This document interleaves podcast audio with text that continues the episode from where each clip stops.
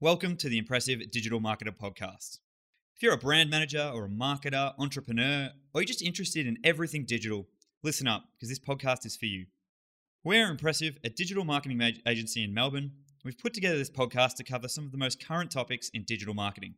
Every two weeks, we'll be talking about subjects related to SEO, PPC, and Facebook advertising. Some of the industry's experts will be jumping in on the mic for each show with a different set of hosts every fortnight. This podcast is run by you, the listener. So reach out and tell us what you want us to talk about. All right, should we dive into the world of digital marketing?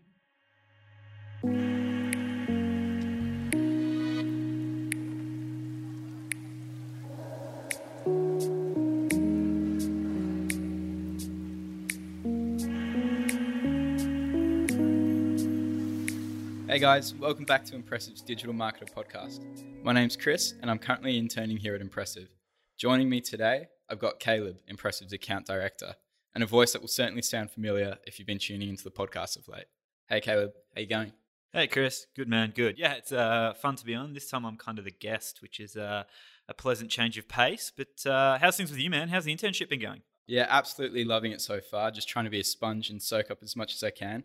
I mean, we got to go to Google Partners Summit the other week, which was great got to hear a few keynote speakers speak about upcoming trends in the industry. And just thought today would be a good opportunity to go through some of the digital marketing tools that can really help digital marketers do their job better and more efficiently. You know, there's never been a more, more important time for marketers to stay ahead of the game and to strategically plan and execute their digital campaigns. So, with that in mind, thought today's episode would be a great chance to pick your brain, Caleb, and run through some of the digital marketing tools that you think might allow people to do their jobs better. So easy. Let's get into it. Sitting down with you the other day, Caleb, you were speaking about how developing a competitor analysis is a crucial part of your job. What tools do you use to help you make these reports? Yeah, for sure. So, look, you, you kind of have different tools for different channels when making these things, but one of the best tools we've got to look into competitors and kind of can cover two channels is uh, SEMrush. Uh, huge at the moment. We we use it a lot, especially after having the team from SEMrush come into our office and give us a bit of a product demo. I mean, I've used it for years and years and years. Yeah, you can get a URL and you know figure out what keywords they're ranking for on that, but when you actually play with all the different settings in that tool and jump in fairly deep, they've got a lot of really insightful stuff. So, first of all, from a SEO point of view, what's really great is you can do what we call the keyword gap tool, or they call the keyword gap tool. You take your URL, you take your competitor's URL, and I think three or four other competitors. You can get up to five, I think. Dump it in. SEMrush will then find all of the keywords you share with them, the volume behind it, the difficulty for those keywords. So you can really look at, I guess, what your competitors are targeting and see you know, if they're ranking higher for that than you are, you know, is it worth you then targeting that and adding that into your campaign? Uh, or you find, hey, like, oh, well, my competitor's really going after this niche and we don't do it. I wonder if that's something we should look into. Uh, it's really insightful. You can download all of this stuff as a sort of a CSV export, or you can just look at like some really pretty graphs that SEMrush show you. It also has a similar feature for a backlink gap. So you can then see where your competitors are getting their links from um, versus where yours are from and giving you some sort of, so, I guess, toxic information on those links, whether it be your competitor has some toxic backlinks or you do. Another really cool feature from SEMrush, as far as PPC and AdWords goes, is you can chuck in a competitor's URL and it'll actually show you the specific ads they're running and the keywords they're targeting. So, gone of the days of just trying to Google your competitor, what you think your competitors are optimizing their campaign for, and hoping to trigger an ad if you're in the right location at the right time of day on the right device. You can actually now see their ad copy across all their different campaigns through SEMrush. Is this a free tool that people can download? No, no. So, it is a, a paid subscription. So, you best to sort of contact SEMrush to get a deal with them. It is quite expensive, but for what you can do with it, if you're serious about taking your digital marketing uh, properly and want to really, you know, uh, lift the curtain on your competitors, uh, like I think it's invaluable. It's certainly worth uh, getting the subscription for. A lot of people out there probably think, you know, as long as I focus on what I'm doing, why do I need to know what my competitors are doing? What's the importance of doing a good competitor analysis? You can stick to your own guns and do what you want really, really well. But you know, if you look at something like, uh, I guess, Coke and Pepsi, right? So Coke just does Coke, Coke really well, but if Pepsi goes out and does something like Pepsi Max, Coke need to do Diet Coke as well, and it works in both ways. So you can just be a legend at what you're doing, but ultimately, innovation is going to get your competitors in front. Uh, and you kind of want to make sure you're across that too. Mm. But I guess also if you identify something that your competitors aren't doing well, that might be a good opportunity for you to go after. Yeah, of course, absolutely. Speaking of competitors, a place where everyone out in the market is is on social media. What social media tools do you advise people to look at? For sure. So, like looking from a competitive point of view and trying to, again, spy on your competitors. Um, previously, the best way to do it was you just jump on their site and you could download a, download a little Chrome plugin called Pixel Helper. It's, it was designed to help you make sure that your Facebook pixel installed correctly on your site. But obviously, what it does mean is you can check competitors' sites to see if they've got a pixel installed to, I guess, understand if they are or aren't doing Facebook advertising.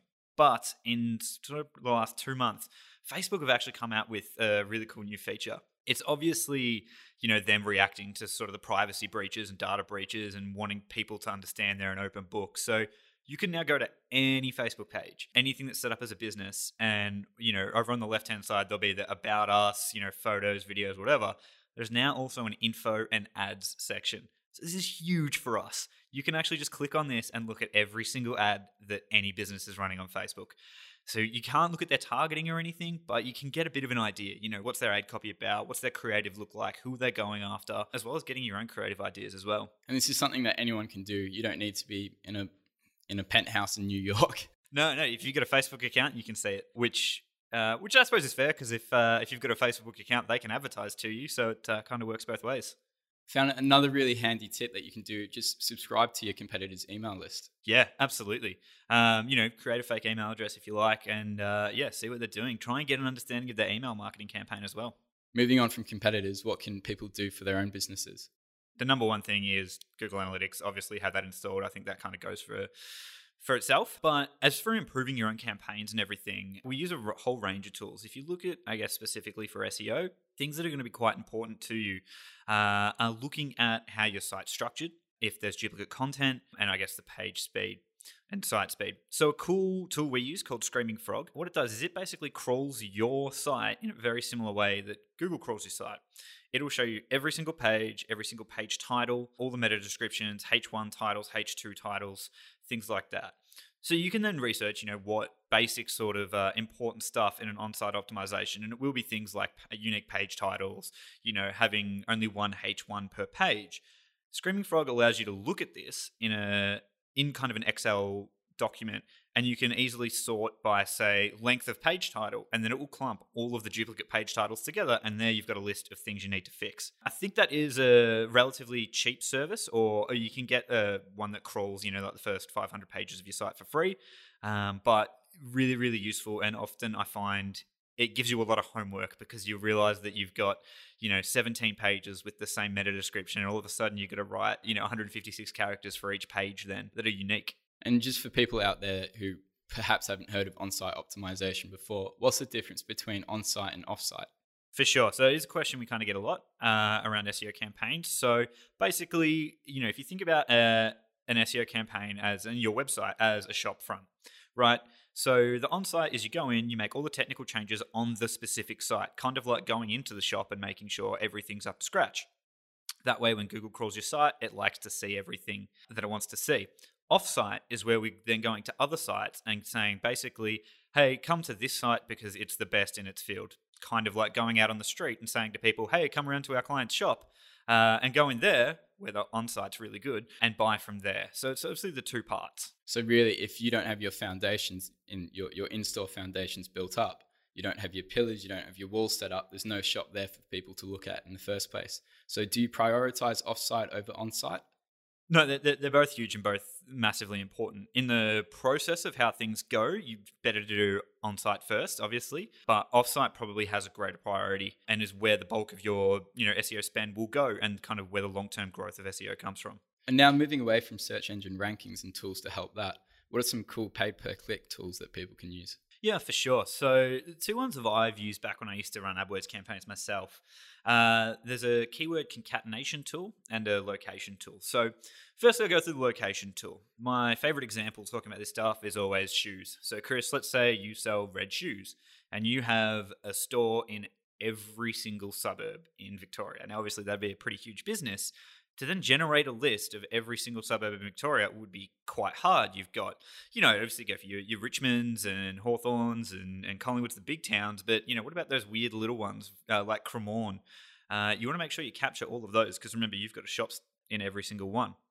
So we have this tool, and we'll obviously put a link to this one, uh, as well as all the other tools we've mentioned in the show description. What it does is it lets you draw a radius or, or select an area on a map uh, within Australia, and it'll give you every single registered suburb within that radius and postcode, and you can have them separate. That's really, really useful information. Again, think about you know a, a, plumber who you know works out of the the western suburbs to just be able to grab every single western suburb in a list uh, to start bidding on uh, is really, really useful. But then, you know, if you have multiple locations and you need to get multiple lists and you offer multiple services, you've got a bit of a problem here where you need to be quite good uh, at Excel to kind of marry all of them up and make sure you've got every combination of service and suburb that you offer. So another cool tool we use is a keyword concatenation tool. Now what it does is you can put, you know, cheap in one column, red shoes in another column, and then that full list of suburbs. You then get every single combination of cheap, uh, red shoe suburb and suburb. You'll also just get red shoe and suburb, uh, and all these different variations, which otherwise you would have to manually create. Uh, really good to capture a lot of search. I mean, something I've learned very quickly working here at Impressive is that although content's king, unique content is good. Um, there's a lot of people out there who are probably trying to protect their unique content that they've made. What tools can help with avoiding people plagiarizing stuff that you've put a lot of hard work into? So, unfortunately, there'll always be people out there that'll try and copy your content and what you're doing. Uh, it's actually happened to us uh, at Impressive quite a few times. But a really cool tool you can use, and it will crawl uh, your site fairly cheaply. Um, I think it does it does it page by page for free. Uh, it's called Copyscape. What it does is you dump in your homepage, it will then bring up kind of a percentage of how much content has you know is duplicate from other pages around the web. Uh, you're always going to get you know a little bit of duplicate content here and there, just purely because talking about similar topics, you know, in different areas or on different sites is always going to have some things together. But obviously, if you start seeing large percentages uh, of duplicate content on you know one particular site, it's probably worth contacting that site and asking them to take it down. And why is it that people need to be protecting their unique content? How is how is someone else copying what they've done going to impact their search engine ranking? Yeah, for sure. So Google loves unique original content. Like I was saying, content on your own site as well. And you know, when we talked about the the page titles and everything, but also content on other people's sites. Google wants to make sure you're doing your job legitimately. Um, and that you're a legitimate website for it to present people to come to for their searches. Uh, ultimately, you know, Google needs to satisfy someone's search Otherwise, it stops being a service that uh, people will use. So, because of that, Google will penalize sites with duplicate content. Often we see dodgy setups trying to uh, just start a new website and new business by copying all of the text from an already existing uh, website and business who are doing quite well. Obviously, Google will penalize that. And I guess at the end of the day, if the content's more relevant, there's going to be more clicks. Um, people are going to convert more, and there's going to be more growth for everyone. Exactly. Yes. So if you could choose one tool that you would swear by and that you'd use for the rest of the year, if you only got to choose one, which would be your favorite? Oh, that we kicked off with it, and I think uh, SEMrush. It's just so powerful, uh, and the more you play around with it, the more insightful it gets, and the more sort of details you can pull out of it for your own site, for your own performance, plus competitive uh, stuff. It's really, really useful. What about keywords everywhere? That's something that I've come across quite a bit in my first few weeks here. Yeah, for sure. So keywords everywhere is pretty cool, um, particularly from again a search perspective. So it's basically a plugin you can use in Chrome, uh, and it will highlight you know basically commonly searched phrases uh, on websites, and it'll give you information about that. So search frequency, um, the CPC. Uh, yeah, that sort of thing. So it can be really useful. Not one I personally use too much, um, but I have seen, you know, the tech guys use it for their keyword research really often. And again, it's super simple. You can jump on a competitor's site, uh, and keywords everywhere will kind of highlight the keywords on their site that they think it's, uh, that are being targeted. I mean, I think even in terms of building AdWord campaigns, it allows you to choose your favorite keywords and save them, and then compiles it in a list. And then if you want to just copy that straight over, it saves you so much time. Awesome. I personally didn't know that did that. That's really cool. Yeah, little star emoji. Ah, awesome. Thanks for the tip, man. Caleb, another tool that I've heard you speak very highly about is Google Trends. Word on the street is that you spend most of your spare time at home on this as well, outside of office hours. Do you want to tell us a little bit about Google Trends and what that can be used for? Yeah, absolutely. So it is a dirty little secret of mine that I often just sit on my couch on my laptop with Google Trends open.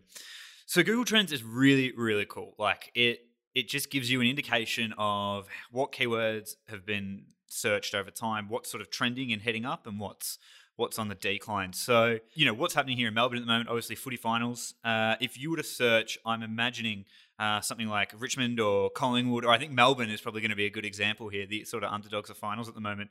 Their search volume for something like Melbourne Football Club will be really, really climbing and, get, you know, ramping up about this time of year because people are wanting to, you know, get tickets or look at memberships for next year, uh, you know, jumping on the bandwagon a little bit.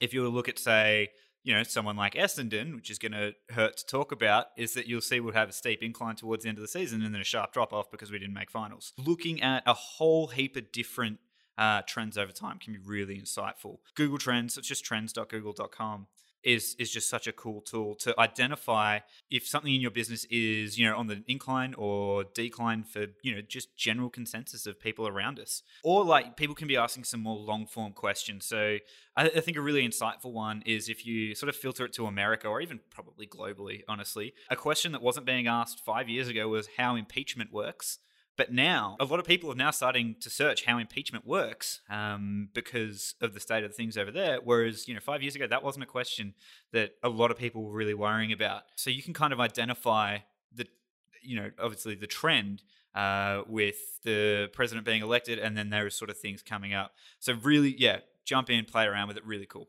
I mean, I guess Google Trends is a perfect example of digital strategy integrating with normal marketing philosophy. Using online mediums, people can now formulate pricing strategy, product strategy, and really use it as a platform to kickstart their businesses. Yeah, absolutely. Brilliant. Well, thanks a lot, Caleb, for today. A lot of food for thought and definitely a lot of helpful tools that people can use now. Listeners, please join us in another couple of weeks. Caleb, thank you very much for today, and we'll see you next time. Awesome. Thanks.